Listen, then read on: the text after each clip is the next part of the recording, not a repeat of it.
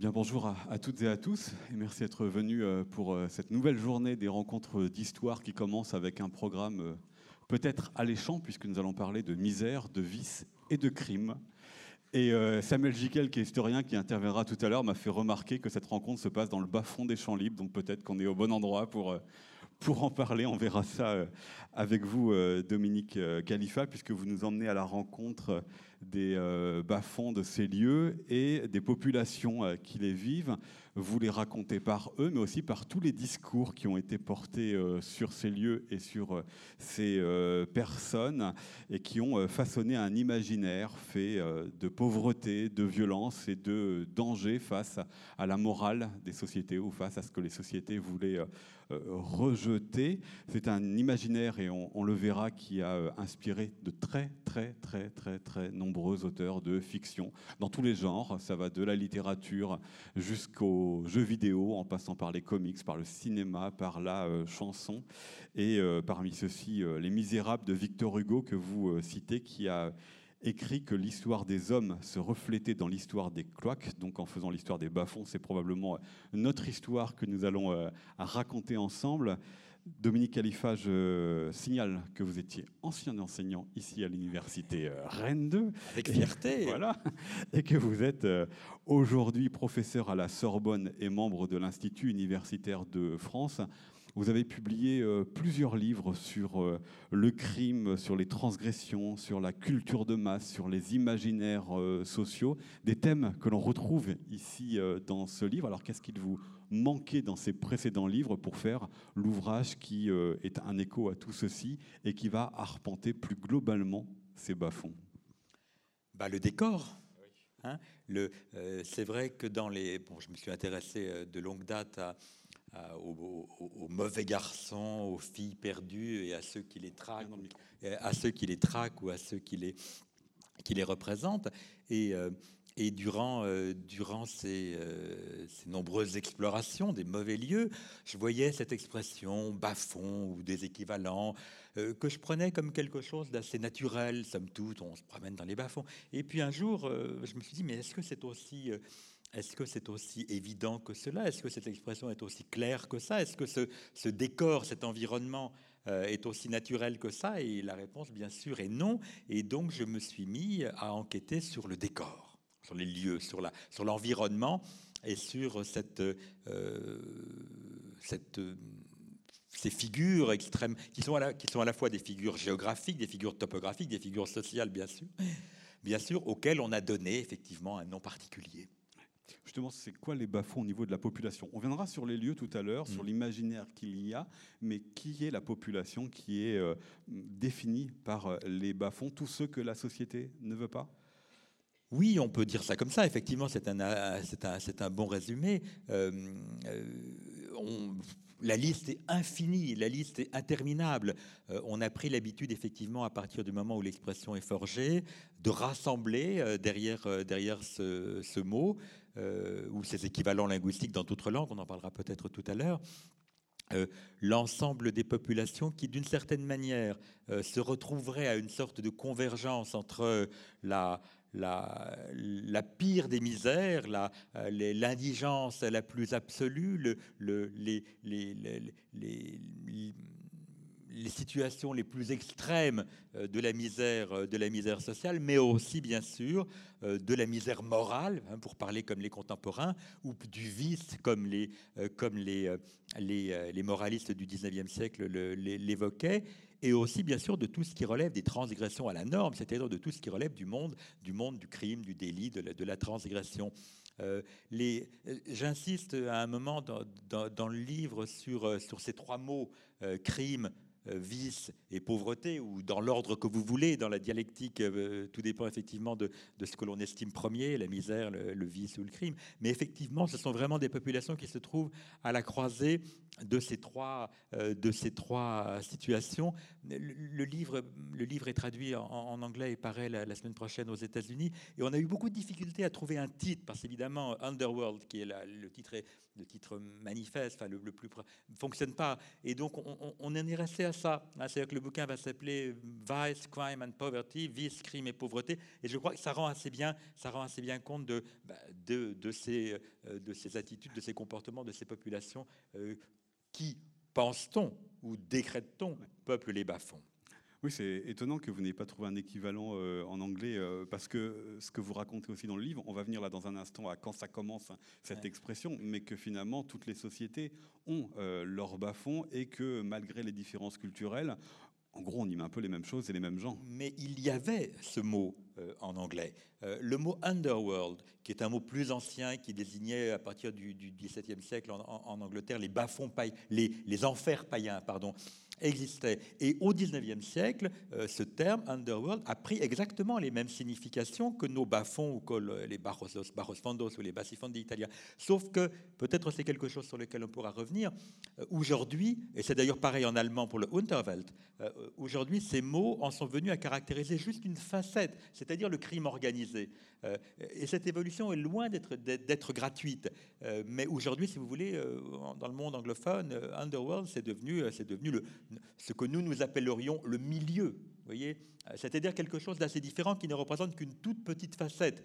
Et d'une certaine manière, l'évolution de ce mot rend assez bien compte de l'imaginaire des bas-fonds entre, entre le moment où il émerge au XIXe siècle et puis, et puis aujourd'hui. Donc l'équivalent existait, on l'a perdu, ou du moins il s'est déplacé, il s'est infléchi de façon assez, assez forte. Donc on y reviendra tout à l'heure évidemment quand on parlera de la transformation ou de la fin des bas-fonds. Venons au début, parce que vous venez de le dire, Dominique Khalifa, c'est le 19e siècle qui euh, est le siècle des bas-fonds. Évidemment, il y avait euh, des équivalences, ou en tous les cas, auparavant, euh, des gens qui étaient déjà des rejetés, rejetés de la société, qui, étaient, qui vivaient déjà dans la misère. Qu'est-ce que le 19e siècle vient changer à cette définition des bas-fonds? Est-ce que c'est lié au est-ce que c'est lié à l'industrie qui euh, transforme les sociétés? Alors évidemment, vous en êtes tous bien conscients, euh, on n'a pas attendu le 19e siècle pour avoir des pauvres, des prostituées euh, ou des, gueux ou des misérables. Évidemment non, ni des criminels. Ce que change le 19e siècle, d'une certaine manière, pas grand-chose fondamentalement, et tout en même temps. C'est-à-dire qu'effectivement, il va nommer. Euh, et l'opération effectivement de dénomination, qui sont des choses moi qui me sont chères en histoire, euh, l'opération de dénomination euh, a, va jouer un rôle assez fondamental dans, la, conception du phénomène. Ce qu'on peut dire, si vous voulez, pour aller très vite, c'est que tous les éléments qui vont constituer ce qu'on appelle à partir des années 1840, hein, puisque la lexicographie n'est jamais une science exacte, mais enfin on peut dire que c'est effectivement aux, aux alentours.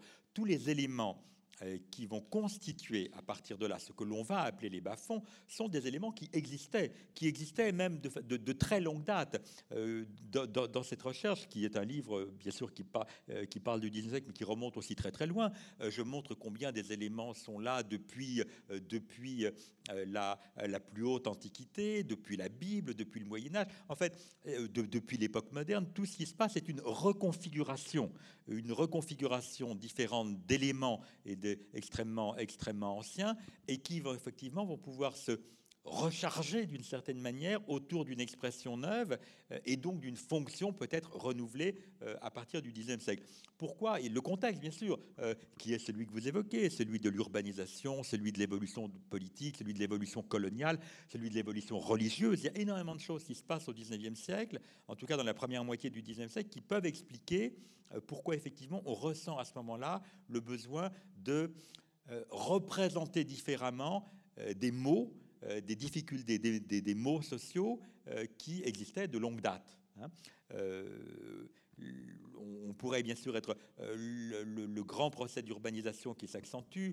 La, la, la, question religieuse est extrêmement importante aussi, si vous voulez. On y viendra peut-être à un moment donné, mais, mais la, façon dont, euh, les sensibilités chrétiennes, catholiques notamment, se recomposent euh, au XIXe siècle en allant vers le souci de piété plus chaude, de piété plus italianisante, comme disaient les contemporains, euh, rend, si vous voulez, le, rapport, à, le rapport à, la, à la salvation, à l'enfer et au paradis très différent. On a envie de sauver de plus en plus de, plus en plus d'individus. Et du coup, ça a une, caractéristique très forte, c'est que l'enfer, la vision de l'enfer va progressivement se séculariser. et, et, les bas-fonds vont devenir, vont correspondre effectivement à cette notion d'enfer sociaux euh, qui était une réalité qu'on ne pouvait pas imaginer, si vous voulez, dans, la, dans, les conceptions religieuses euh, autrefois. Donc, il y, a, il y, a, toute une série de, euh, de, transformations contextuelles qui vont venir effectivement contribuer à reconfigurer, reconfigurer différemment un imaginaire très ancien. Mm. On y viendra aussi tout à l'heure sur la question de la pauvreté qui change euh, énormément de, conception. Je vous propose de, regarder, de commencer à regarder euh, quelques images. Euh, je reste pour l'instant sur la question de la, définition de ce que sont les, les bas-fonds. Dans les villes, ces bas-fonds, ils sont où? Parce que là, avec cette expression de bas-fond, on a vraiment la profondeur la plus entière possible. C'est-à-dire, est-ce que c'est le, bas des villes ou est-ce que c'est autre chose, les bas-fonds? Est-ce que géographiquement, ils sont situés? Bah, insistons d'abord sur le premier mot, ville.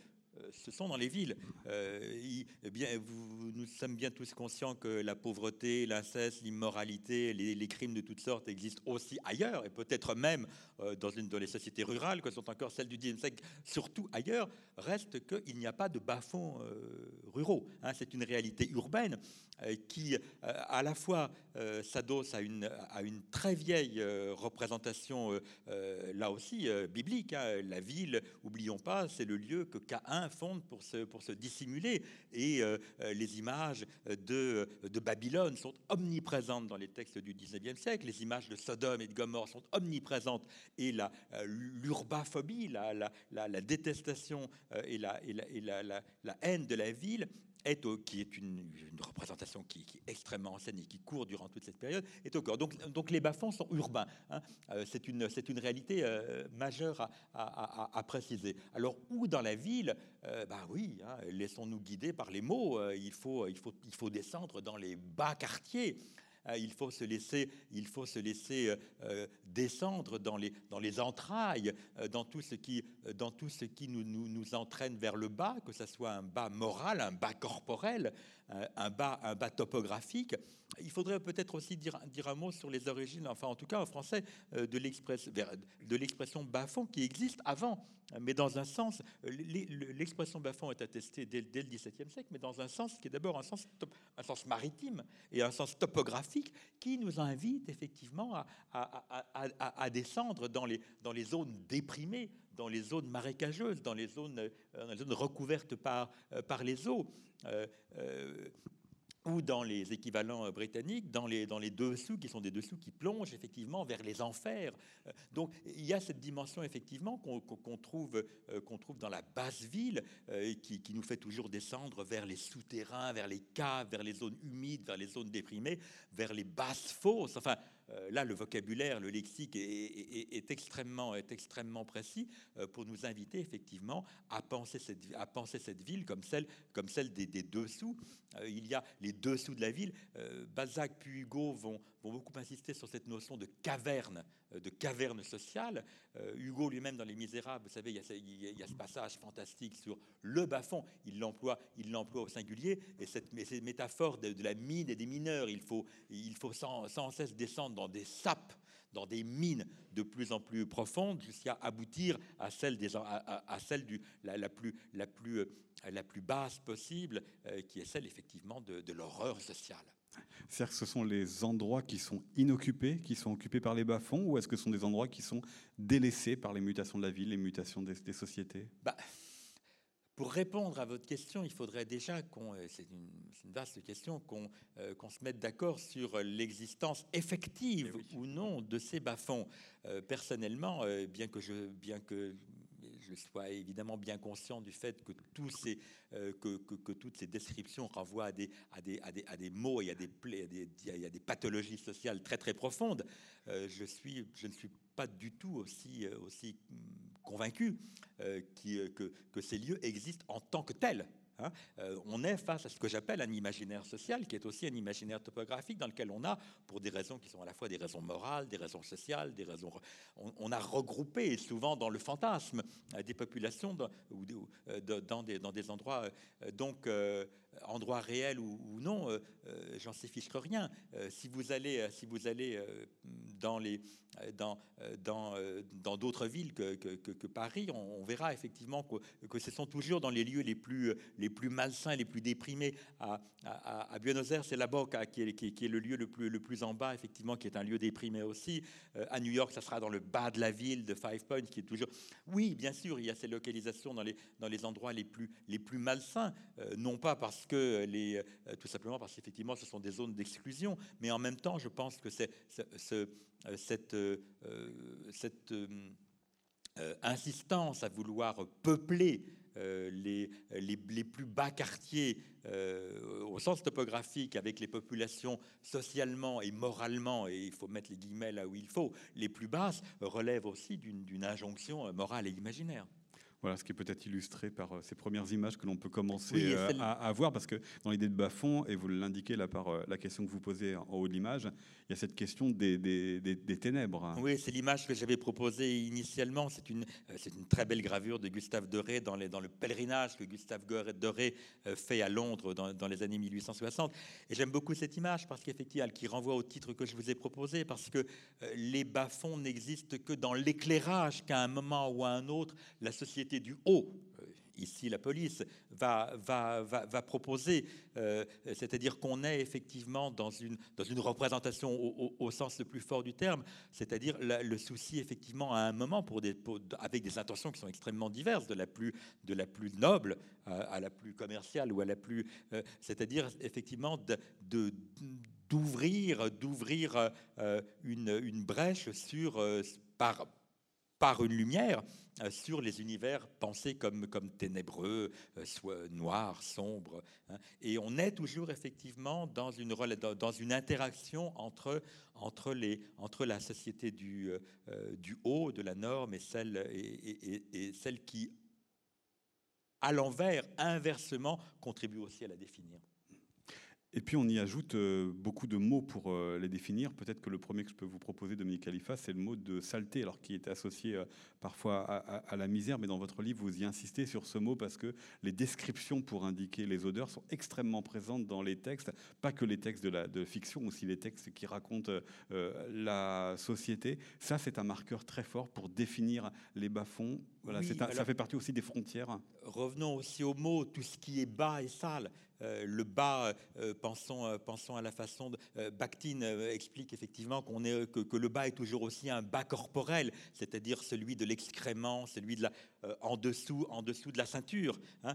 c'est le monde de la, sexualité pensé comme ça, c'est le monde, c'est le monde de tout ce qui qui relève effectivement de, du déchet. je pense la, dimension, la dimension liquide est très forte aussi. Hein. c'est pour ça qu'il faut revenir aussi à la, à l'attestation première qui est maritime. Hum, c'est des eaux sales, c'est des, euh, c'est des eaux, euh, c'est des eaux malsaines, c'est marécageux, euh, c'est un bas corporel, c'est la saleté, c'est l'animalité. Le bas fond grouille toujours de, de, vermine, de reptiles, de rats. Effectivement, c'est celui, d'une odeur, effectivement, ou d'odeurs au pluriel qui sont répugnantes. On est toujours dans cette, dans cette notion, effectivement, dans, ce sentiment. Les, Britanniques ont beaucoup développé à partir des années 1850 la notion de résidu, résiduum, qui est une notion très proche. C'était tout ce qui... Il y, a des textes assez, étonnants où, on montre que tous les univers sociaux ne cessent de, goûter, de, dégoûter hein, et, de, descendre du bas vers le haut jusqu'à un réceptacle immonde. Euh, euh, qui serait celui des bas-fonds, qui se contenterait en quelque sorte de, réunir euh, tous les déchets, tout ce qui relèverait de l'excrément des mondes sociaux. Et on retrouve ça dans la notion de caverne sociale, on retrouve ça dans la notion de mine, etc. Oui, et il y a tout ce que vous dites effectivement de la puanteur, euh, de la saleté, euh, du grouillement animalier au sens le plus, euh, le plus vil possible. Justement, l'animalier, vous le mettez où dans les textes pour définir justement les gens qui peuplent les bas-fonds? Est-ce qu'ils sont considérés comme d'autres humains, comme des, des animaux, ou est-ce qu'ils sont considérés dans leur humanité? Il y a cela aussi qui est en jeu. Oui, bien sûr. Lorsque vous lisez les, lorsque vous lisez les textes britanniques sur les Irlandais, par exemple, qui sont au début du XIXe siècle considérés. On vous dira que les Irlandais vivent avec les porcs. Hein. Il y a des textes même de, de, Engels hein, qui nous décrit des Irlandais vivant avec euh, euh, les, l'animalisation est, une forme assez classique et assez ancienne effectivement de dépréciation. Elle est très très présente effectivement. le, le, rapport au rat, le rapport à la vermine, oui, et qui, et qui, et qui, et qui relève effectivement de toutes ces, de toutes ces formes de disqualification des, des, populations. Avec une légitimation justement que ces personnes soient dans cet état sont des pauvres, mais des mauvais pauvres. Ce sont des gens qui payent les crimes moraux ou autres qu'ils ont pu commettre. Est-ce qu'il y a ça aussi qui participe à la définition des bas Oui, alors bien sûr, ça, ça la, notion de mauvais pauvre est, fondamentale. Ça, c'est une démutation, hein, le, la alors, c'est une mutation qui est bien antérieure. Hein. C'est une mutation du, qui, qui, qui, qui, survient entre le XIIe et le XIIIe siècle, effectivement, où à la, à la pauvreté euh, sanctifiée euh, traditionnelle du pauvre de Dieu, du pauvre, du pauvre avec Jésus, euh, d'un pauvre qui était effectivement au cœur de la, de la, de, des conceptions chrétiennes de la société que la charité devait, devait, devait euh, aider, ordonner. On a, une mutation qui est, fondamentale, que, l'historiographie a, a, monté de longue date, qui est aussi très liée contextuellement aux crises euh, très fortes, qui vont faire augmenter de façon extraordinaire euh, le nombre de pauvres à partir, effectivement du, XIIe siècle, et qui vont faire effectivement qu'on peut plus fonctionner avec la, pauvreté sanctifiée. donc on a besoin effectivement l'invention du mauvais pauvre qui va donc partager en deux euh, la pauvreté entre celui qui reste le bon pauvre, celui qui est le pauvre méritant, euh, le pauvre honteux, euh, celui effectivement qui a besoin de l'aide et, qui, d'une aide qui est un pauvre légitime, face à celui qui est le pauvre qui choisit la pauvreté, donc qui pervertit volontairement le système voulu par Dieu et mis en place par l'Église et qui effectivement à partir de là va, déterminer toute une figure, euh, toute une série de figures avec lesquelles nous, euh, enfin avec lesquelles les sociétés résonnent encore, hein, euh, qui est celui effectivement de, l'homme ou de la femme qui va choisir la transgression, choisir la pauvreté et donc venir pervertir fondamentalement l'équilibre naturel. Cette notion de mauvais pauvre est au cœur des bas-fonds qui est, qui est peuplé essentiellement de mauvais pauvres. Lorsqu'un individu comme le baron Gérando, au début du 19e siècle, explique comment euh, écrit un manuel en quelque sorte pour aider les pauvres, la première chose qu'il nous, euh, qu'il nous explique dans son manuel de visite du pauvre, c'est qu'il faut, dès qu'on arrive chez un pauvre, il faut avoir cet œil détective qui va vous permettre très très vite de savoir si on est face à des vrais pauvres, c'est-à-dire des pauvres qui méritent d'être aidés, ou si on est face à des individus euh, tout à fait euh, insupportables, des bas-fonds qui effectivement sont des, sont des gens qui sont en train de... Mais euh, on a ça aussi bien sûr avec... je pense que l'image après c'est la cour des miracles et je crois que c'est une bonne, c'est une bonne, une bonne, une bonne, bonne expression. cette cour des miracles qui elle-même est dans un, dans un, dans un, une impasse hein, de, de, dans, dans, la vieille ville de Paris. Retour chez, chez Gustave Doré cette cour des miracles qui est fondamentale, puisqu'on a là à la fois quelque chose qui est constitutif de l'imaginaire des bas-fonds et qui nous permet de lire de façon extrêmement précise ces télescopages temporels que j'évoquais tout à l'heure. Parce que la cour des miracles, c'est une réalité on ne sait pas trop de quand ça date. Les premiers textes qu'on a, c'est des, textes de la, euh, du début du XVIIe siècle, qui, euh, pardon, du début du XVIIIe siècle, qui nous montreraient une cour des miracles qui aurait eu lieu effectivement euh, au milieu du XVIIe et qui aurait été éradiquée par, la, la lieutenance de police et par l'araignée. Mais de de quand vraiment, à partir de quand vraiment connaît-on cette cour des miracles? C'est 1831, c'est Notre-Dame de Paris, euh, c'est Hugo, c'est-à-dire exactement au moment de l'invention des bas-fonds. Et dans l'espèce dans de télescopage qu'il y a entre entre euh, Hugo, Doré, euh, la Cour des miracles, dans ce moment des bas-fonds, qui va essayer de nous montrer que la Cour des miracles aurait été une invention du Moyen Âge, mais que personne n'a jamais connu au Moyen Âge, qu'on a connu en fait au début du, XVIIIe siècle. Voyez, euh, et ça, je crois que c'est un très bon exemple de ces télescopages temporels qui, qui sont au cœur de cet imaginaire des, des bas-fonds.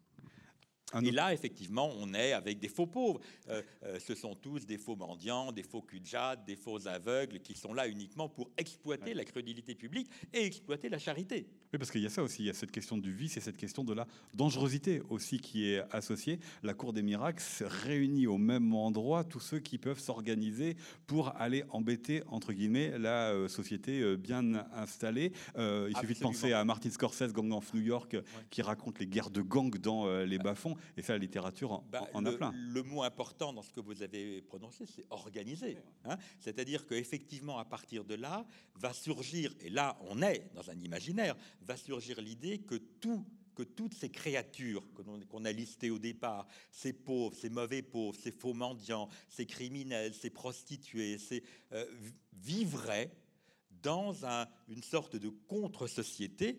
Euh, au milieu, là, sur le baril, sur l'image, trône le roi, le roi Thune, hein, le, roi de cette monarchie d'Argot, euh, qui est censé être aux commandes d'une contre-société qui singe, qui mime la, la société du dessus et qui donnerait en quelque sorte à ces bas-fonds une, une unité fantasmée, c'est-à-dire une unité euh, politique, hein, une unité langagière. Hein. il n'y a pas de société sans langage. Euh, or, les bas-fonds euh, seraient réunis par un langage extraordinaire qui serait le jargon ou l'argot. Là aussi, ce sont des traditions qui viennent de la fin du Moyen Âge et, de l'époque moderne réactivées au XIXe siècle. Euh, et qui, nous, semblerait nous dire effectivement que sous les, sous les, euh, dans, les, dans les, les, dessous de, nos mondes, il, y aurait, euh, il y aurait tout un univers organisé et dont, et dont, l'intention est en quelque sorte de nous tromper, voire de, prendre le pouvoir. Ce qui est très étonnant, ça ce sont des choses qui sont... c'est que euh, les, modes d'organisation que les sociétés euh, urbaines antérieures ont donné au bas sont toujours un, mix euh, transformé, reconfiguré du mode de société, du mode, du mode d'organisation réel. C'est une monarchie, c'est une monarchie durant, là, quand durant, durant l'ancien régime, durant l'ancien régime, c'est une contre-monarchie avec des États, avec des États organisés comme la société du, du euh, J'avais trouvé un texte très très drôle durant la Révolution française d'un chef de brigand qui dit Ah ben, il faut qu'on change, il faut qu'on s'organise différemment maintenant, il faut qu'on change avec les. Et puis ensuite, au moment, au moment où, où les classes sociales vont, vont s'organiser à partir avec Guizot, puis Marx, etc., où on va, où on va penser la société comme une société de classe, les bas-fonds vont devenir les classes dangereuses, les classes criminelles. Là, euh, à la fin du 19e siècle, euh, lorsque le monde euh, du, dessus est en train de se réorganiser, vous allez avoir des syndicats du crime, etc. Vous voyez, on, a toujours, récupère toujours, on récupère toujours les, types d'organisations qui sont ceux de la société d'en haut pour montrer comment ils sont singés, voire, voire pervertis par une fantasmée société du dessous qui serait organisée et qui menacerait l'ordre social. Ce qui est bien la preuve que ces bas-fonds occupent une fonction centrale, hein, c'est de nous donner en miroir, en quelque sorte, euh, euh, les, le, système normatif dans lequel, effectivement, que nous avons besoin euh, de, de construire, dans lequel nous avons besoin de nous voir en positif comme en négatif. Parce que le discours sur les bas-fonds est toujours depuis l'extérieur. C'est-à-dire, est-ce que cette euh, équivalence d'une contre-monarchie, d'une contre-république ou d'un contre-syndicat plus tard, elle est réelle ou elle est fantasmée? Elle est, bah, elle est toujours, euh, elle est toujours comme dans, comme dans, l'image de Gustave Doré, proposée, effectivement. Bien sûr, elle est fantasmée. Elle est fantasmée. Vous savez, euh, je, pense pas que, pardon, je ne pense pas que, que, beaucoup de, gens qui vivent dans des situations de misère sociale, d'exclusion sociale, aient une quelconque envie de, de, participer à, à, des, à, des, formes de... Hein, alors, dans la Cour des miracles euh, de Victor Hugo, dans Notre-Dame de Paris, on rencontre toutes ces personnes. On rencontre même l'homme difforme avec euh, Quasimodo, mais on rencontre aussi Esmeralda, la bohémienne. On n'a pas encore parlé aussi. Euh, c'est aussi une population qui est pleinement intégrée par le discours de l'extérieur au, au, bas-fond. Les bohémiens? Les bohémiens. Ah oui, ah oui. Alors, bien sûr, bien sûr. Alors, il y a des hiérarchies extraordinaires, si vous voulez, dans les, dans les, dans les mauvais lieux et dans les, et dans les mauvaises populations. Et, et les, les les nomades, les, bohémiens, euh, constituent sans doute euh, l'une des, euh, l'une des formes les plus, les plus durables du, rejet et de la, définition des, bas-fonds. Il, joue aussi un rôle matriciel parce que il y, a, des textes très, intéressants hein, de Maxime Ducamp ou de, ou de, Marcel Schwab un peu plus tard, euh, qui nous invite à penser, oui, mais regardez, à partir de quand a-t-on vraiment commencé à parler des gueux? À partir de quand a-t-on vraiment commencé à penser les bas-fonds organisés? À partir des 14e, 15e siècles, c'est-à-dire exactement à partir du moment où sont attestés l'arrivée en Europe et en France des, premiers, des premières troupes de, de, de, de, de, de bohémiens. Euh, là encore, euh, on est dans des, dans des, dans des, euh, des sortes de configurations un peu, un peu fantasmées. Mais, et donc, du coup, le, le, le, bohémien, le gitan est devenu en quelque sorte une sorte de cristallisation métaphorique quasiment parfaite de ce que peut être, de ce que peut être le, le peuple des bas Il l'incarne, il l'incarne dans sa, dans, sa dimension la plus, la plus symbolique. Dans la Casbah d'Alger, qui est un bas-fond à l'envers, puisque ça, monte. Mais c'est normal, on est dans un monde colonial. Euh, dans, la Casbah d'Alger, le pire était au sommet, euh, à l'endroit le plus élevé, où, où, se tenait un campement de gitans. Oui, euh, enfin, le pire d'après les, les, les descriptions effectivement qu'on a. Excusez-moi de parfois j'investis un peu trop passionnément les, les, représentations des bas-fonds. Dans les représentations les plus les plus troublantes qu'on a, l'endroit le, le, le, plus le plus sale, le plus horrible, le plus vicieux, c'était disait-on, disaient les, observateurs au sommet où se, trouve, où se trouvait le camp de gitans. Oui, c'est intéressant parce qu'en fait on retrouve euh, ça avec euh, les favelas d'une partie du continent américain, sud-américain. C'est en haut des montagnes que sont les, les, les taudis, les populations ouais. les, les, plus pauvres. Un bas-fond à l'envers aussi, là Si vous voulez, il, il, euh, la, ça nous amène un peu sur la fin de notre discussion. Ouais. Mais on, bon, après tout, euh, tout est, les ordres sont faits pour être transgressés. euh, les, euh, les, je, L'imaginaire des bas-fonds se caractère, est, est, pensé dans un, dans un, rapport urbain qui est un rapport urbain de, de la verticalité. Euh, qui est celui de la ville du 19e siècle, qui est encore une ville, effectivement, même si elle change évidemment, où, où la, verticalité l'emporte sur l'horizontalité dans les, localisations topographiques, même si c'est peut-être un peu trop vite dit, mais néanmoins. Or, euh, les, les, les, localis les, localisations sociales que la, suite, qui commence déjà au XIXe siècle, mais que le XXe puis le XXIe siècle vont approfondir, sont des localisations qui vont de plus en plus être des localisations horizontales. Enfin, c'est évident quand on, quand on parle. Et donc, effectivement, ce qu'on voit apparaître euh, dans des villes comme Rio ou dans des villes, ou dans des villes comme Mexico, dans, les villes pauvres du, du cône sud, c'est qu'effectivement, c'est pas si clair à Rio, parce que les favelas sont au cœur de la ville. Hein. Enfin, les premières grandes favelas à Rio sont dans la ville. Mais après, de plus en plus, effectivement, on va voir cette extension en tache d'huile, euh, qui est aussi pour moi un moment où la notion de bas-fond va commencer à se désagréger, parce qu'on ne peut plus avoir cette plongée.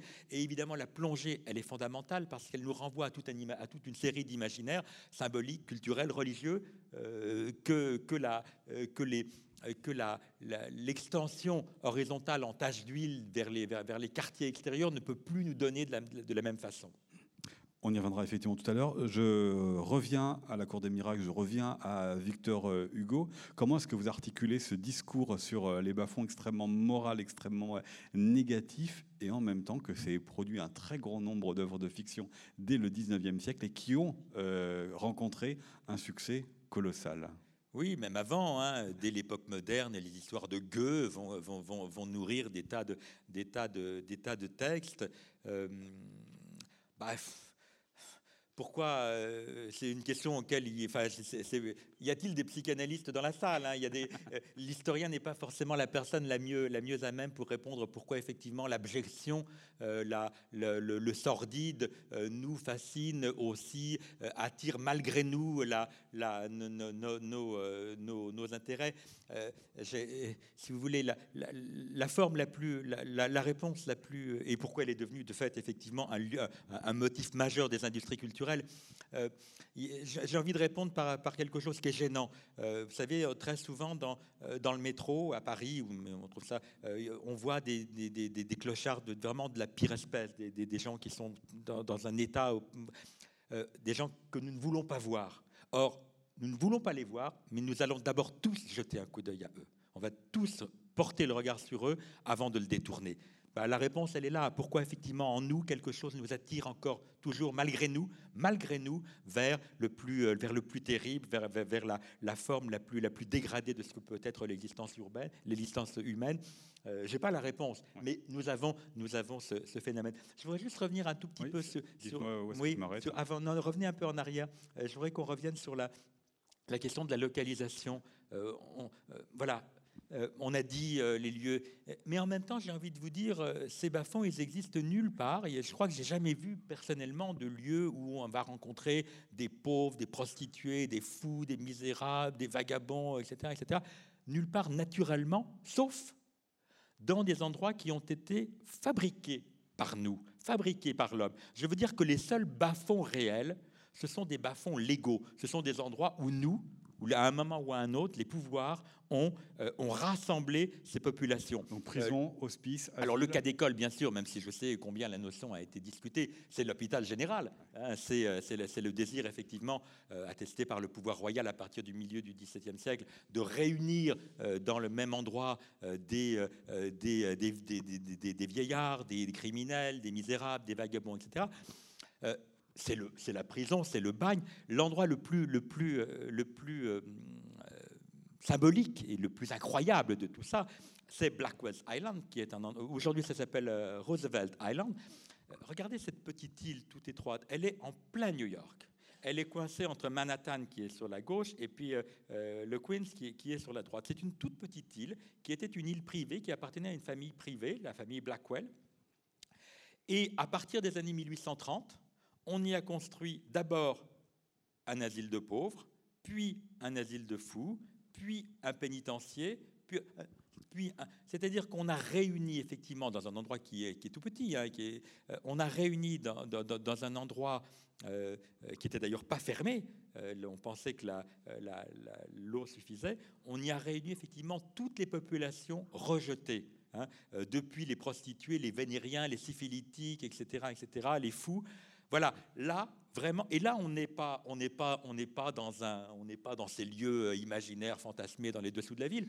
On est, on est en, plein cœur, en plein cœur de la ville. Et les seuls, les seuls bas-fonds effectifs, les seuls bas-fonds réels, les seuls bas-fonds qui ont vraiment existé, ce sont des bas-fonds qui ont été des bas-fonds légaux qui ont été constitués par les pouvoirs publics. Hein. depuis l'hôpital général euh, dans le royaume de, euh, de, Louis XIV jusqu'à un certain nombre de lieux comme ça, en passant bien sûr par, par Cayenne ou, par, ou, par d'autres. Pour euh, cantonner cette population-là ou pour certains de ces lieux, ben, faire un état de transition pour ramener ces gens vers la société? Ah, qu'il y a un peu, avec la dimension religieuse, avec la dimension euh, euh, philanthropique, il peut y avoir euh, cette considération-là. Oui, oui, oui, bien sûr. alors, loin de moi, loin de moi la, pensée d'imaginer un quelque complot social ou visant effectivement à, Et il y a eu à, réunir pour, dans une stratégie d'exclusion radicale. Non, non, bien sûr que non. on sait très bien, et même si les choses sont plus compliquées, on sait très bien combien l'institution carcérale moderne telle qu'elle se constitue au, tout début du 19e siècle a eu une vraie, une vraie euh, visée, euh, visée d'amendement et de, qui a échoué, bien sûr, mais euh, on sait combien, en dépit de situations horribles, le, à un moment, le, les, les, les, les, bagnes coloniaux ont eu aussi, une, pour certains de façon sincère, une volonté de, ré, de, ré, de permettre le réamendement euh, même si ça a été immédiatement ou presque d'emblée un fiasco.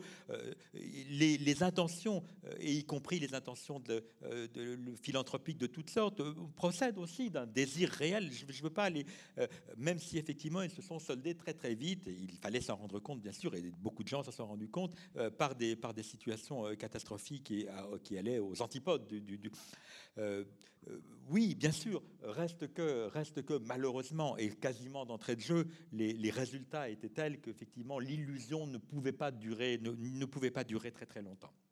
Mais il y a sans doute eu, euh, dans certaines de ces, de ces, de ces, de ces, de ces, de ces, dans certains de ces dispositifs, des volontés d'aider. Oui, bien sûr, je ne peux pas l'écarter.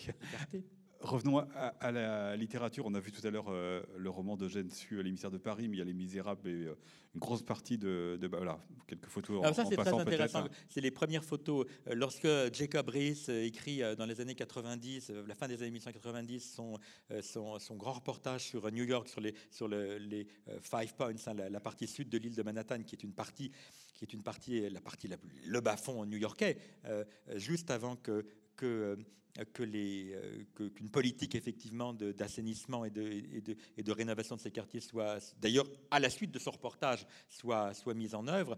Euh, il, va, il, il sillonner euh, les, les, les, les, ruelles de Five Points avec, avec c'est les premiers Kodak, hein, c'est les premiers Kodak portatifs, il le fait.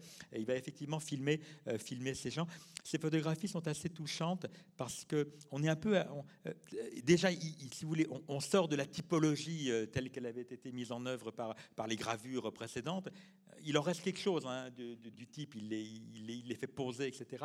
Mais on est à un moment de, on est à un moment de mutation et, euh, et ce sont des photographies assez, assez touchantes de euh, mais voilà, par exemple, un mot, Jacob Rees, les fameux muckrakers, vous savez, ces, racleurs de fange, comme on les appelait, c'est-à-dire ces reporters de la presse new-yorkaise qui allaient multiplier les reportages dans, les zones, avec un désir de voyeurisme assez, évident, mais en même temps, et, d'exploitation commerciale, c'est évident. Ils faisaient ça aussi pour que leurs reportages soient publiés dans des journaux qui les payaient bien, et que les, avec, avec un désir effectivement un peu malsain, entre guillemets.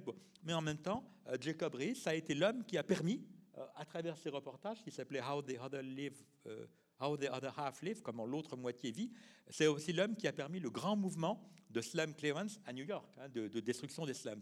Donc, euh, oui, il y a, l'ambivalence. Les intentions sont toujours ambivalentes. Oui, parce que vous, vous l'écrivez effectivement sur la partie journalistique. On peut penser jusqu'à Orwell dans la Dèche à, Londres et Paris, qui a inspiré au XXIe siècle, Florence Aubenas avec euh, le quai de, de Ouistreham. Il y a à la fois ce, risque du voyeurisme, du sensationnel, et en même temps un discours pour légitimer, pour euh, un militantisme en fait qui euh, les a nourris ces gens-là. Bien sûr, bien sûr. Vous savez, le risque du voyeurisme, on me l'a même reproché. je ne le fais pas pour ce livre, mais pour un autre, dans une, dans une réunion comme celle-là, quelqu'un m'a dit comme ça, mais vous n'avez pas honte en fait de faire carrière sur la, sur la misère des. Euh, j'avais fait le livre, vous savez, sur les, les, les, les compagnies disciplinaires les bataillons. Euh, vous voyez, et, oui, bien sûr, on peut pas, on peut pas, on peut pas, on peut pas aussi, quand on est historien, se dire que si on fait un livre sur les bas-fonds, il y a, il y a ce, il y a ce risque-là, il, il y a, ce danger-là.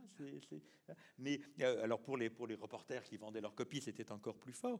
Pour, pour, pour Orwell et d'autres, oui, bien sûr, là, on a beaucoup reproché, on continue à reprocher à ces, report, à ces, à ces journalistes qui font du reportage undercover, effectivement. De, Florence Omna a eu ici exactement la même réaction que vous avez eue, donc vous inquiétez pas, malheureusement. Mais en revanche, est-ce que les bas-fonds ont inventé un type de journalisme? Parce que c'est ce journalisme des bas-fonds, c'est ce journalisme, beaucoup de ceux que vous racontez se sont grimés, se sont habillés pour vivre entre un jour ou plusieurs jours dans les différents lieux. Est-ce qu'il y a eu voilà, une invention Le premier, c'est James Greenwood.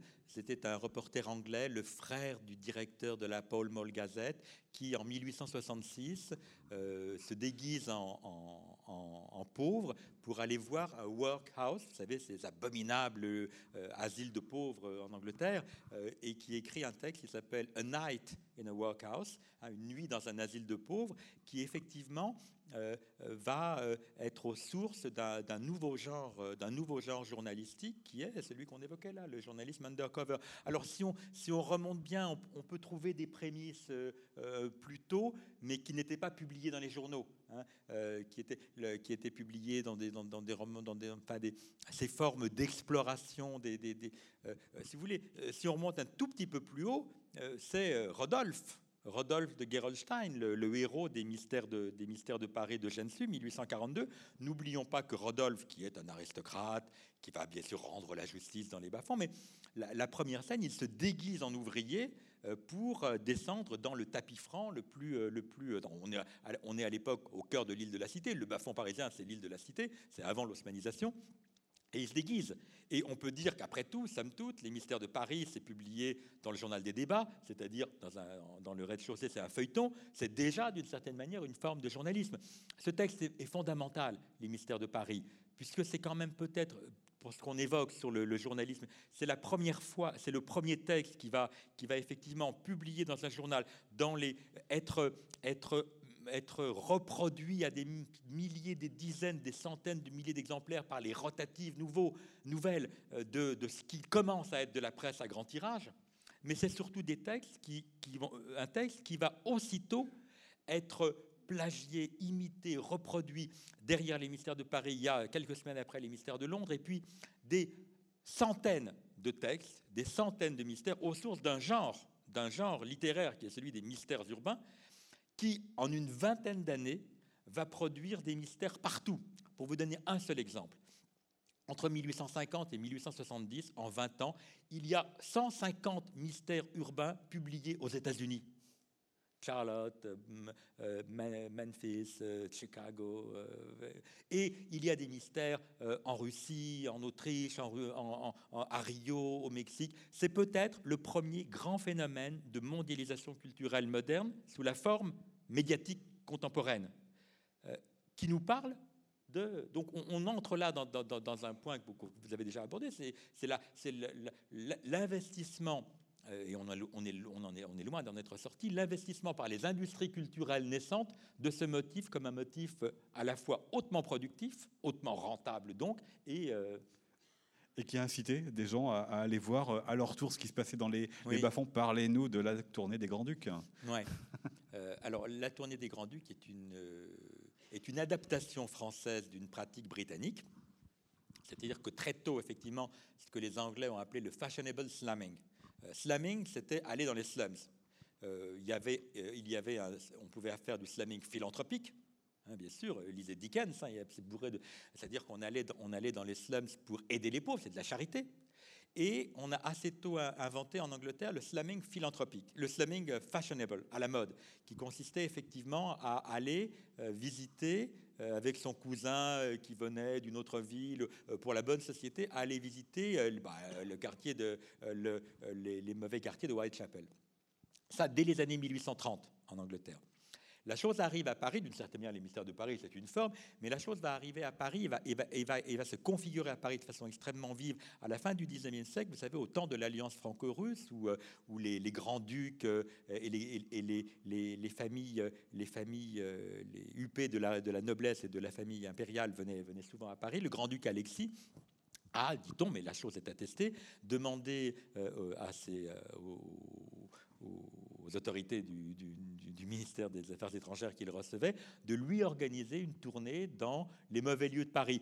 Pourquoi? Parce qu'il avait lu les mystères de Paris, et c'est aussi bête que ça. Donc, euh, on a la police a amené euh, le grand-duc et sa suite dans euh, des, asiles de pauvres, des, cabarets de bas étage, des, des endroits malfamés dans, dans la ville. Et à partir de là, c'est configuré pendant une trentaine d'années à peu près ces visites organisées pour la bonne société. Et c'est devenu quelque chose, effectivement. Alors, on allait voir. Euh, c'est assez amusant parce qu'aujourd'hui, l'expression existe toujours. On dit, mais, elle a complètement changé de sens. Quand on dit aujourd'hui faire la tournée des Grands-Ducs, vous savez, il y a ce film très célèbre avec euh, Louis de Funès. Et quand on dit faire la tournée des Grands-Ducs, c'est aller dans les endroits, dans, dans, les beaux restaurants, dans les bons clubs, etc. Il y a eu une inversion radicale dans les années 20-30 du XXe siècle, une inversion radicale du sens de l'expression. Initialement, faire la tournée des Grands-Ducs, ça se faisait d'abord avec des policiers parce que c'était pas toujours. Euh, on devait avoir un, cornac, comme on disait, et c'était souvent un policier. Il fallait voir trois choses. Il fallait voir des balles de voyous, il fallait voir des prostituées et il fallait voir des, des, asiles de pauvres, des endroits où, des, des endroits où l'on couchait à la corde. Vous savez, euh, on couchait à la gare, c'est-à-dire que c'était des, des sortes de, de, lieux immondes, infâmes, dans lesquels on faisait payer des pauvres. on tirait une corde dans, la, dans, la, dans une pièce, et c'est simplement, ils pouvaient poser la tête, vous voyez, on ils pouvaient somnoler comme ça avec la tête, euh, des endroits vraiment euh, sordides, horribles, qui étaient pour la plupart dans les, vestiges de ce que l'osmanisation avait laissé dans les halles. Vous savez, l'osmanisation peu près, l'osmanisation a, a, bien, a bien détruit le centre de Paris, mais l'osmanation a laissé quelques rues intactes. Euh, et c'est dans ces rues intactes, c'est dans les cabarets, les lieux, les plus, sordides de ces, euh, rues intactes qu'on allait. Et puis on terminait généralement au hall pour aller, euh, pour aller manger une soupe à l'oignon vers, vers, 6 heures du matin. On est face à cette exploitation malsaine, si vous voulez, de, de la misère extrême, de la transgression par la consommation ostentatoire des classes supérieures. Hein. Ce n'est d'une certaine manière qu'une forme de, euh, de, de d'exagération de, de, de, de, l'idée même de Bafon, qui a toujours été effectivement une, représentation à destination euh, des, des, classes supérieures de, de ce qui grouille euh, au bas, de, nos, de, de univers. Revenons à, la fiction, on a parlé de la littérature, il y a d'autres arts, plus exactement, qui se sont beaucoup intéressés au, au bas-fond. Peut-être la chanson et la, et la poésie. on parle de la bohème. c'est comment est-ce que la poésie s'empare euh, des bas-fonds. Si je fais une question générale, une double question ici, hein. est-ce que les arts, de manière générale, quand ils commencent vraiment à s'y intéresser au, cours du 19e, renversent ou sauvent quelques figures de ces bas-fonds? Mmh. euh, alors la bohème c'est intéressant parce que la bohème est, tout, est une construction tout aussi euh, fantasmée, hein. mais elle est synchrone. C'est-à-dire que la bohème et bas-fonds émergent à peu près au même moment, dans les années 1840. Euh, euh, et, alors la, bohème est un, univers compliqué, euh, mais on, va distinguer la bohème dorée, la bohème crottée, et entre la bohème crottée, c'est-à-dire les, les, poètes les plus, les plus, les plus qui, entre la bohème, entre la, bohème crottée et les barons, il y a, des convergences, c'est-à-dire que le, les, certains des, la figure, c'est Privat d'Anglemont. Privat d'Anglemont était un, romantique de, de la fin de l'époque qui a beaucoup décrit ses pérégrinations dans le Paris des années 1840, 1850, en, coopérant avec les pauvres, avec, les, misérables. Et puis, euh, et puis, ça va prendre une autre forme à partir des années 80. Vous mettez, vous mettez Bruant. Euh, euh, Bruant, c'est quelque chose de très, très intéressant, mais on est déjà dans une fabrication complètement artificielle. Aristide Bruant, chanteur des, des, des, des, miséreux, des bas-fonds, à destination effectivement du, du public bourgeois. c'est fait effectivement le chantre des, des, des bas-fonds. Euh, certains y ont cru, hein. Zola par exemple aimait beaucoup Bruant et pensait qu'il y avait une, voix, mais, mais on, est déjà dans, on est déjà dans de l'exploitation commerciale euh, des, des bas-fonds et dans ces chansons-là. Euh, ensuite, il y a toute...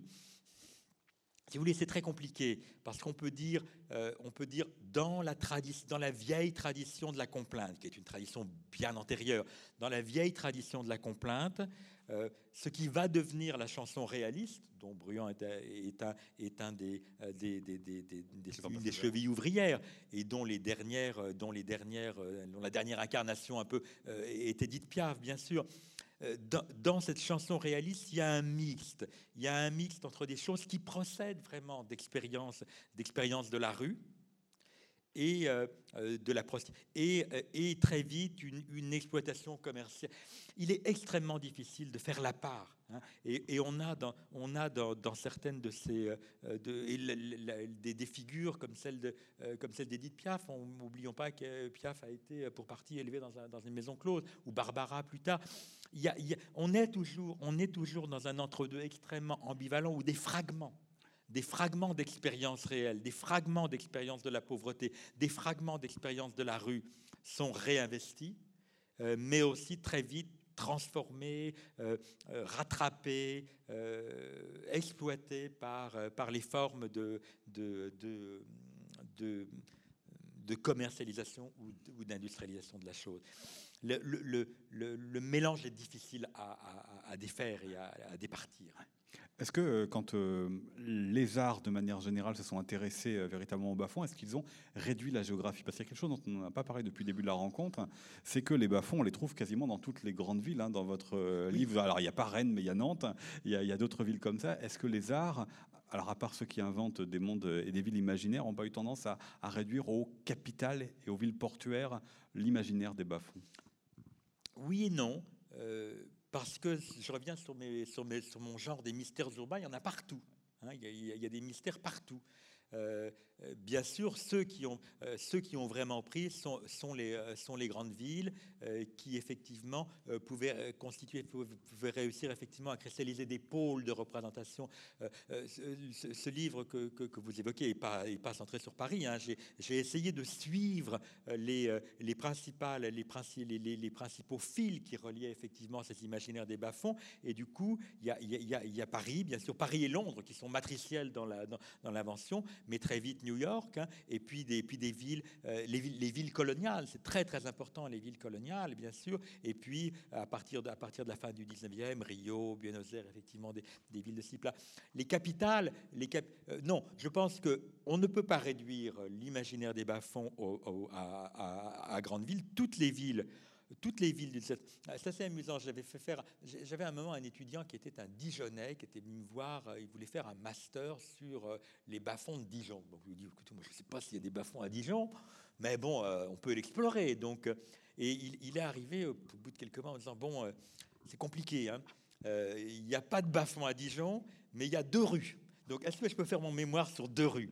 Et donc, euh, donc, même à Dijon, qui se, qui se targuait d'être une ville sans bas-fond, il y avait deux mauvaises rues, avec euh, donc je crois qu'effectivement, on a eu chaque ville à un moment autant euh, comme elles avaient besoin aussi d'avoir d'avoir leur, leur, beau quartier. Euh, il y avait besoin d'avoir l'envers. Hein. Je crois que c'est quelque chose qui est, c'était un peu ce qu'on évoquait au début, indispensable dans, dans la dans la topographie et dans la géographie sociale, morale et symbolique de chaque ville. Ah oui, parce qu'on est dans les beaux quartiers en comparaison aux autres. Ah, voilà, hein, il n'y a pas de beaux quartiers. Euh, mais effectivement, ce sont dans les ce sont dans les grandes villes, dans les villes capitales, que ces phénomènes ont acquis l'épaisseur et la et la, la, la, la matérialités qui ont pu lui donner, qui ont pu nourrir une culture. Hein, parce qu'il y a une culture des bas-fonds euh, à laquelle, effectivement, euh, la, poésie a, été, importante. On connaît tous, effectivement, plus tard. Vous avez tous vu, bien sûr, est-ce que c'est de la poésie Est-ce que ce n'en est pas Vous avez tous vu, bien sûr, ces films fondamentaux signés Carnet, Prévert dans les années 30, qui, qui réutilisent pour partie le langage, l'imaginaire, l'esthétique des, des bas-fonds.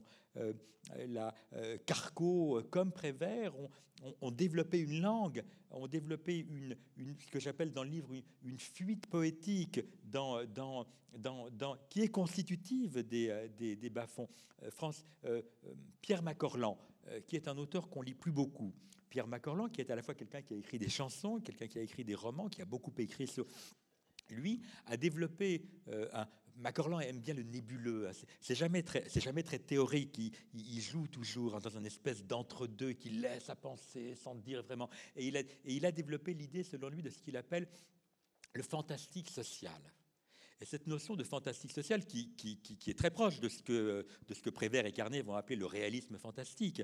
Euh, le fantastique social est quelque chose qui nous viendrait nous dire que dans, que dans la brume, euh, le, canal, euh, l'eau, le pauvre, la prostituée, le voleur, Jean Gabin évadé, évadé d'un quelconque bataillon d'Afrique, sans le dire, mais en le disant en même temps, euh, une forme d'expression extrêmement nébuleuse, extrêmement trouble, d'un monde social réel, mais qui en même temps fraye avec le fantastique un déplacement, une sorte de déhanchement. On est dans le social, mais un petit quelque chose qui vient glisser, qui fait que ce... Et ça, c'est de la poésie. Et ça, c'est des bas-fonds aussi. Et, ça, seul, effectivement, certaines formes de, euh, de littérature, euh, Carco, euh, euh Macorlan, certaines formes de chansons, certaines formes de photographie, certaines formes de cinéma donc d'art, ont réussi à le capter euh, de façon assez subtile, hein, euh, bien sûr, euh, pour, pour, pour faire surgir effectivement cette espèce de, cette espèce de, de, vérité enfouie qui nous dirait dans les bas-fonds quelque chose de fondamental sur, sur, la, sur, la, sur la destinée humaine. Et on est là dans une forme, dans une forme effectivement de, de, de ressort poétique. Alors, les bas-fonds n'existent plus. Alors, avec les apaches pour le cinéma. Je vais passer un petit peu vite, voilà. Underworld, donc on a parlé tout à l'heure du, ce mot-là tout à l'heure, qui est une série euh, de films. Alors j'avoue que je ne connais pas beaucoup, mais je sais que c'est très sombre. Et puis, euh, vous avez peut-être dû pu reconnaître euh, Star Wars. Alors j'avoue, c'est pas le meilleur des films Star Wars, mais on est dans les bas-fonds ici, avec le, jeu, le futur Dark Vador qui est esclave, on y joue, on... enfin bref, tout l'imaginaire des bas-fonds est réinvesti ici. Est-ce que ça veut dire quand il n'y a plus de bas-fonds physiquement ou moralement, euh, il reste quand même de sacrées traces et tout le monde sait, euh, en mettant deux, trois petits éléments, euh, c'est ranimer cela, cet imaginaire. Oui, oui. Pour bien comprendre ça, je ne vais pas être loin. L'historien des imaginaires sociaux est un historien qui veut effectivement percevoir comment des reconfigurations symboliques se mettent en place à certains moments, mais aussi comment elles se terminent. Parce que si on est encore dedans, on ne le voit plus.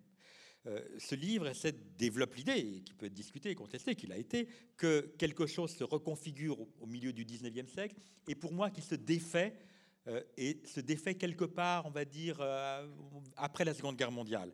parce que l'État-providence, parce que l'évolution de la sociologie, parce que la transformation de la théologie chrétienne, parce que toute une série de, faits vont qu'on va plus penser le rapport à la pauvreté, à la déviance, à la transgression de la même manière en 1950 que euh, en, euh, qu'en 1850.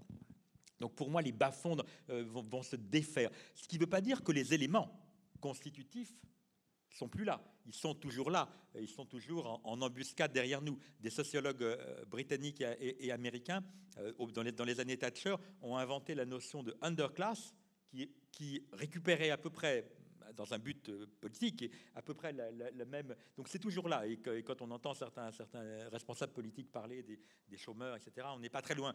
Mais pour moi, quand même, la majeure partie de, l'imaginaire des bas-fonds en tant que tel est plus exactement parmi nous. Les éléments restent épars, mais il s'est du coup déplacé vers des univers autres. Euh, c'est-à-dire que là où je retrouve le plus cette espèce d'assemblage fantasmé, cette espèce d'assemblage de toutes les monstruosités des mondes, c'est plus dans les bas-fonds de notre société, c'est dans les bas-fonds de notre planète ou les bas-fonds de notre monde. Et je le vois surtout se, développer aujourd'hui dans le cinéma de science-fiction, dans les jeux vidéo, dans un certain nombre de... C'est pour ça que euh, euh, j'ai l'impression effectivement que, pour le dire différemment, les bas-fonds, c'était toujours l'envers de notre société. Aujourd'hui, j'ai l'impression qu'il s'est surtout développé comme l'envers de notre univers. Euh, et que c'est dans, ces, dans, ces, projections euh, euh, culturelles extrêmes qu'on les voit, ce qui ne veut pas dire que dans un contexte social, politique, idéologique particulier, on n'est pas euh, susceptible de voir se reconfigurer euh, la même notion euh, qui peut nous guetter en, reliant les fils entre les pauvres, les chômeurs, les, les criminels, les, mauvais pauvres, ça revient. Hein, ça, ça, a la vie dure, ce genre de choses. Mais disons qu'en tout cas, ça c'est un petit peu le puzzle, c'est un petit peu défait euh, au milieu du XXe siècle, et lorsqu'il s'est reconstruit, c'est à mon avis plutôt dans des univers extra, extra planétaires, on va dire. Oui, mais qui sont très très présents. Parce qu'on aurait pu rajouter les Batman, les comics, bref, tout, tout le, Avec Gotham, tout, est populaire. Gotham, c'est évidemment le New York des bas Gotham City euh, qui, qui, est au cœur de, de, euh, de, l'univers de Batman, c'est vraiment ouais. fond. Hein. On est, c'est le, exactement le même univers, mais projeté dans une dimension qui n'est plus notre envers social, qui n'est plus directement ou explicitement notre envers social. Voilà, il y avait évidemment encore beaucoup à dire, euh, Dominique Khalifa, mais heureusement, il y a votre livre. Et à présent, vos questions pour euh, poursuivre cette euh, conversation. Qui souhaite poser une, une, première question? Il y, a, un monsieur là. Je ne sais pas si vous avez un micro. Ou, Si, un micro va, va arriver.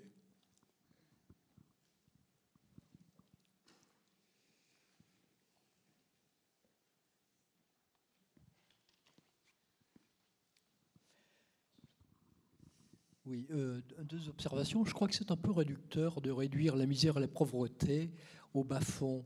Euh, il y a un livre extrêmement intéressant qui est paru l'an dernier, qui je crois que c'est Antoine Compagnon, professeur au Collège de France, qui a écrit euh, Le chiffonnier de Paris. Et il montre que cette pauvreté, c'était aussi une pauvreté de surface. Et d'autre part, dans le temps, il y a une expression qui nous est arrivée qui, est, qui montre bien que cette pauvreté, en tous les cas, euh, elle n'est pas, elle n'est pas cantonnée au, comment, au 19e, puisque c'est l'expression tenir le haut du pavé. Euh, on, voit bien que les, sociétés, les personnes assez riches pouvaient s'abriter sous les, sous les maisons qui débordaient et, qui, et dont l'eau coulait dans le, dans le central de la rue qui était réservé effectivement aux personnes miséreuses qui se crottaient effectivement les, vêtements longs euh, en passant dans ces déchets. Merci. Euh, merci d'évoquer le, très beau livre d'Antoine Compagnon sur les chiffonniers de Paris. J'avais participé avec Antoine à la première séance de, son, euh, avant que ça ne devienne un cours au Collège de France, où justement euh, l'idée c'était de dire alors est-ce que mes chiffonniers vont s'inscrire ou non dans l'univers des bas-fonds hein, C'était la, première séance de, ce cours. Et la réponse qu'on a fait avec Antoine, c'est non, parce que le monde des chiffonniers est un monde effectivement particulièrement intégré. À, Mais je crois que vous m'avez, enfin, j'ai du mal à m'exprimer. Euh, loin de moi l'idée de vouloir réduire la pauvreté au bas-fond. Loin de moi l'idée de vouloir réduire la, pauvreté au 19e siècle. Ce que, ce que j'ai essayé d'expliquer dans ce livre, c'est qu'il y a un moment, si vous voulez, au 19e siècle, où on va, de façon fantasmée, vouloir presque de force faire rentrer toute une série de portions bien réelles des mondes sociaux, dont l'univers de la pauvreté, dans une sorte de, dispositif, de cadre de représentation qu'on va appeler comme tel. C'est évidemment réducteur, euh, c'est tout le propos. C'est évidemment réducteur. C'est loin de ni de ni d'épuiser les réalités sociales de la pauvreté, ni euh, de même de représenter l'essentiel. On est, si vous voulez, face à une opération de construction symbolique qui a des objectifs, qui a des intentions aussi, et qui, à un moment donné, va vouloir effectivement nous, euh, euh, nous, nous montrer, exhiber effectivement de, des certaines formes euh, de représentation sociale. Loin de moi l'idée, bien sûr, de vouloir exclure ou réduire la pauvreté à cet univers. Hein. Et, la, la, la, diachronie dans laquelle le phénomène se situe est une évidence. Hein. Bien sûr, vous avez totalement raison. Une autre question? Oui, au milieu de la salle.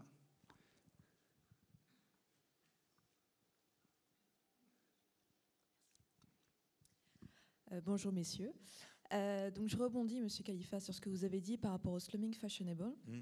J'aimerais connaître en fait votre avis sur euh, ce qu'on appelle aujourd'hui le tourisme humanitaire, c'est-à-dire les touristes ah. occidentaux qui vont dans les pays majoritairement africains sous couvert d'un objectif philanthropique pour en fait euh, juste se montrer euh, majoritairement sur les réseaux sociaux. Ah, c'est difficile votre question. Hein. si vous voulez, je réponds un peu sur la touche, mais il y a un tourisme des bas-fonds toujours. Si vous allez à Rio, par exemple, il existe un téléphérique, une cabine téléphérique dans laquelle vous allez survoler euh, une favela euh, sans doute pas une des premières favelas de Rio, qui est plutôt, en plus, vous savez, les favelas de Rio, bah, font, ok, mais en même temps, il y a des tas de gens bien qui vivent dans les favelas. Aujourd'hui, c'est des endroits au Rio il y a des braises. Enfin, aujourd'hui, non, euh, depuis euh, janvier, c'est plus difficile. Mais disons qu'avant, c'était des endroits où il y avait plein de gens et qui faisaient des tas de choses intéressantes pour s'en sortir. C'est pas. Bon, il y a des endroits évidemment dangereux. Et donc, il y a un téléphérique comme ça qui permet aux, touristes d'être dans, un, dans une favela sans y être. Ça, oui, ça, c'est du fashionable slamming. le tourisme humanitaire, c'est difficile à dire. Si vous voulez je pense qu'il faut, être prudent. Euh, il y a sans doute ce que vous dites, évidemment. Il y a évidemment ce que vous dites. Il y a aussi, je crois, des tas de gens qui, euh, se disent, bah, tiens, tant qu'ils font aussi de, avec, euh, avec du désir et de la volonté réelle de, de, servir à quelque chose. Hein. je ne sais pas, si vous voulez, je peux difficilement porter un jugement moral sur, euh, sur mes contemporains qui, oui, il y a de ça, évidemment, il suffit de tirer quelques fils et puis on voit bien, euh, vous n'avez vous avez pas tort. Euh, si vous voulez, on est nombreux. nous, sur Terre, on, agit avec des ressorts extrêmement divers. c'est plus compliqué. Mais oui, il y a évidemment des gens qui agissent comme vous le dites. Une autre question?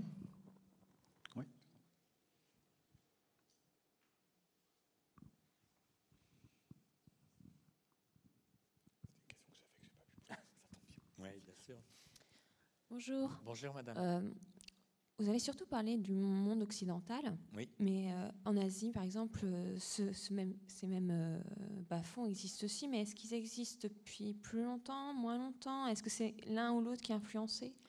Je suis historien. Hmm. Donc, je, je, j'essaye de dépouiller des archives et de lire des textes je suis contraint par les langues que je maîtrise. Euh, malheureusement, je ne maîtrise pas de langue asiatique. Je peux lire de l'anglais, de l'espagnol, de l'italien, un peu de portugais, puis français. L'allemand, j'ai du mal maintenant.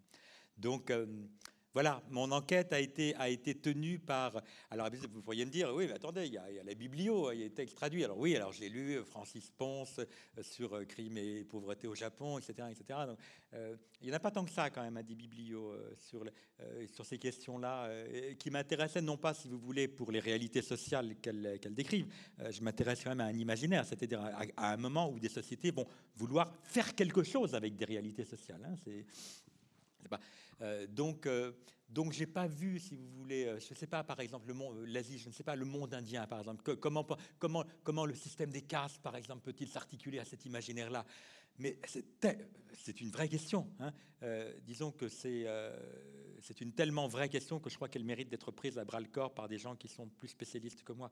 Donc j'en suis resté, je comprends tout à fait, je, le dis au début, j'en suis resté au, monde occidental, c'était déjà ambitieux, hein, vous savez, de vouloir faire... Euh, euh, donc euh, vous avez évidemment raison. le monde occidental, même si je suis allé depuis l'Europe jusqu'aux côtes de toute l'Amérique, c'est déjà beaucoup. ça suffit pas. il y aurait fallu voir aussi, voilà. Mais alors, il faudrait monter une équipe, mais oui, vous avez complètement raison. Ça suppose, pour être bien fait, si vous voulez, de ne pas s'en tenir à un bouquin. C'est-à-dire euh, soit d'avoir, soit d'avoir accès aux sources, soit, d'avoir des spécialistes. Hein, et de penser cette question-là euh, dans sa... Mais oui, bien sûr. Et évidemment, je ne pense, pas que, pense pas que cet imaginaire soit... Il, il, a sans doute ses spécificités dans le monde occidental, c'est celle que j'ai essayé de montrer. Il, se, il, se, il s'exprime sans doute différemment dans d'autres cultures et d'autres sociétés, mais il s'exprime sans doute. Hein. Euh, oublions pas que Kurosawa a fait une, une, euh, une, euh, une, adaptation de la pièce de Gorky, Les Bas-fonds. Hein. donc il y a multiples choses comme ça. Qui était une pièce russe hein, au départ. L'opéra des gueux aussi. Sûr. Donc voilà, mais il y a un moment, si vous voulez, où il faut, où il faut avouer qu'on ne peut pas être compétent pour tout. Une nouvelle question au milieu?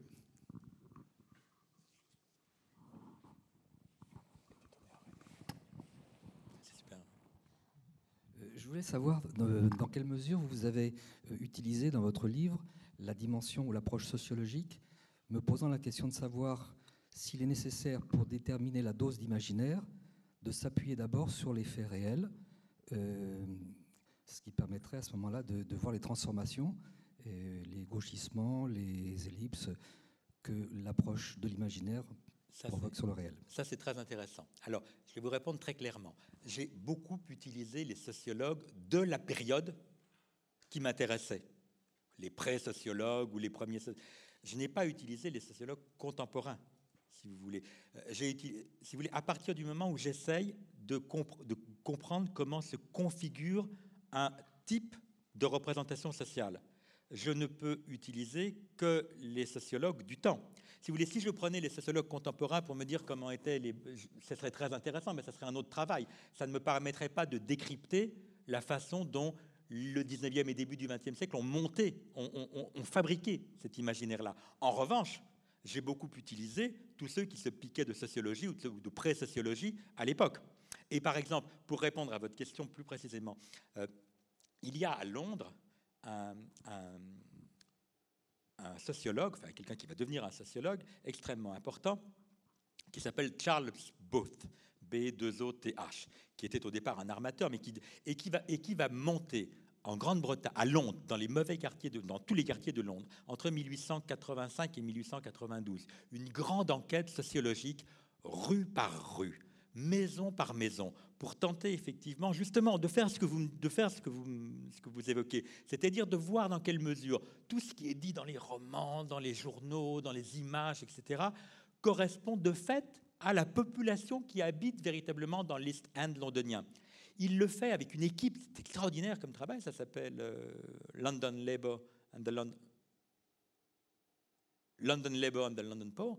Il le fait en essayant rue par rue de tracer des lignes. C'est d'ailleurs l'homme qui invente le seuil de la notion de seuil de poverty line, la ligne de pauvreté. Et lui, il va dire en, 80, en 92, ben non, enfin oui et non, oui, il y en a quelques-uns comme ça, de ces affreux qui sont à la fois profiteurs, criminels, qui, euh, qui, qui trafiquent de tout.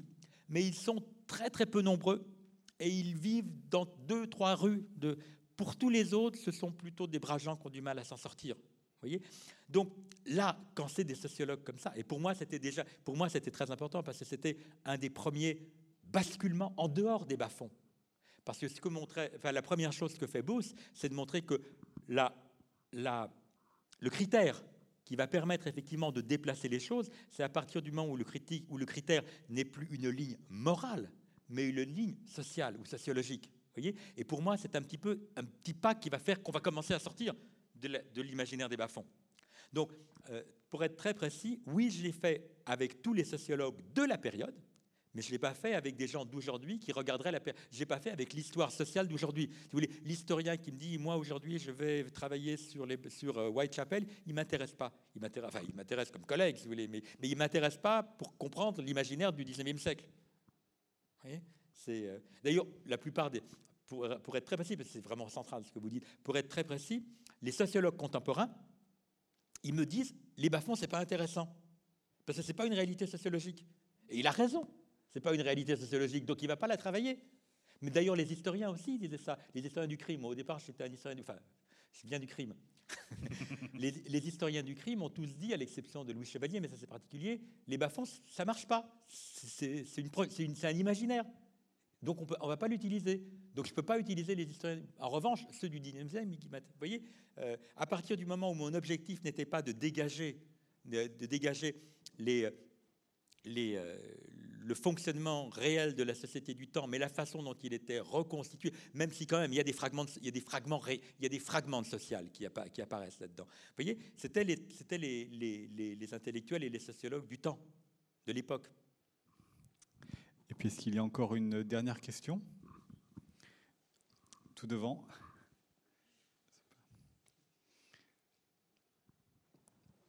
Cédric Ferriel qui a ouvert les rencontres d'histoire mardi soir à Rennes 2, qui nous a parlé de la, piétonisation des villes. Euh, oh, moi, ça m'a beaucoup intéressé en fait euh, votre intervention sur, euh, sur l'ouvrage. je voudrais revenir sur cette notion de, territorialisation ou pas de, des bas-fonds. Je suis tout à fait d'accord avec le fait que le bas-fond est d'abord un imaginaire. Mais ce qui me semble qu'il se joue peut-être aussi au 19e siècle dans cette pensée scientifique de la ville et de la société, c'est après la transcription dans les politiques d'une territorialisation de ces bas-fonds euh, qu'on retrouve euh, dans les politiques des îlots insalubres euh, qui apparaissent justement au tournant du XXe siècle.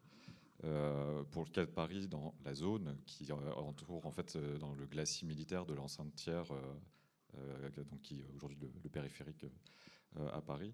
Il me semble qu'il y a peut-être quelque chose qui continue à se jouer en fait au-delà de ça dans cette territorialisation des, des, des bas-fonds.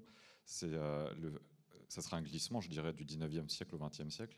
C'est des catégories de la société qui sont visées euh, dans la période que vous, que vous étudiez.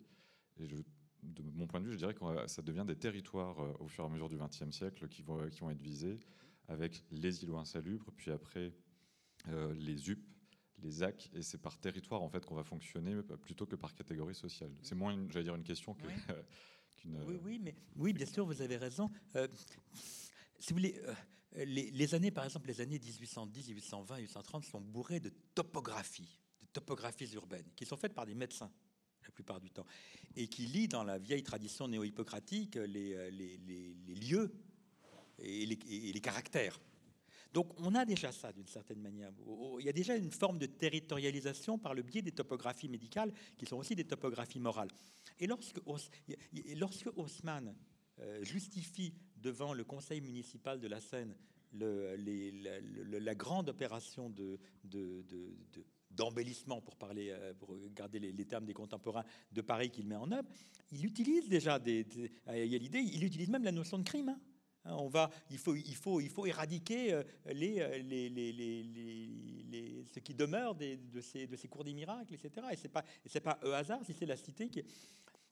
Et donc, euh, bien sûr, ça, s'exprime différemment, mais c'est un phénomène qui est quand même très, euh, très, euh, qui est, qui est d'entrée de jeu très topographique aussi, même si effectivement le, le, vocabulaire utilisé ou les concepts utilisés pour le traduire sont, sont pas ceux des, territoires qui, vont devenir. Mais on a déjà. Moi, j'avais beaucoup insisté au départ pour dire que les bas-fonds sont d'abord des lieux. Hein. ce sont d'abord des lieux. Ce que nous dit, ce que nous dit la lexicographie. Hein, quand, vous, euh, quand vous ouvrez les dictionnaires, vous trouverez d'abord des, des définitions de nature topographique avant de trouver les, définitions de nature sociale. Elles sont, très tardives. Hein, c'est la, la roue, c'est litré. Mais euh, tous les dictionnaires préalables sont, sont des lieux, c'est des topographies. Hein. Et, c'est très lié quand même au départ à la, médecine néo-hippocratique. Hein, donc les, les, la façon de lier l'espace aux activités, aux individus, aux sociétés a beaucoup changé entre la, fin du 18e et, nos jours, mais euh, quand même, hein, c'est pour ça que la ville et c'est pour ça que l'espace est quand même majeur et c'est pour ça qu'on euh, évoque aussi ces questions-là dans une, réunion qui est, dans, une thématique qui est celle de la ville. Hein? mais oui, bien sûr, hein, je suis, euh, mais je, je, je territorialiserai peut-être plus vite que vous. Voilà. L'embellissement de la ville, bah, justement, ce sera la suite du programme, puisque c'est la rencontre à 14h avec euh, Samuel Jiquel et euh, Capucine euh, Lemaître. si j'ai mis cette image, c'est parce que c'est la couverture de votre livre, Dominique Khalifa, Les bas-fonds, Histoire d'un imaginaire. Merci beaucoup d'être venu nous en parler aujourd'hui. Et puis donc à bientôt pour la suite des rencontres cet après-midi. Il y a des expositions. L'exposition du musée de Bretagne est gratuite tout le week-end, donc profitez-en pleinement et à tout à l'heure.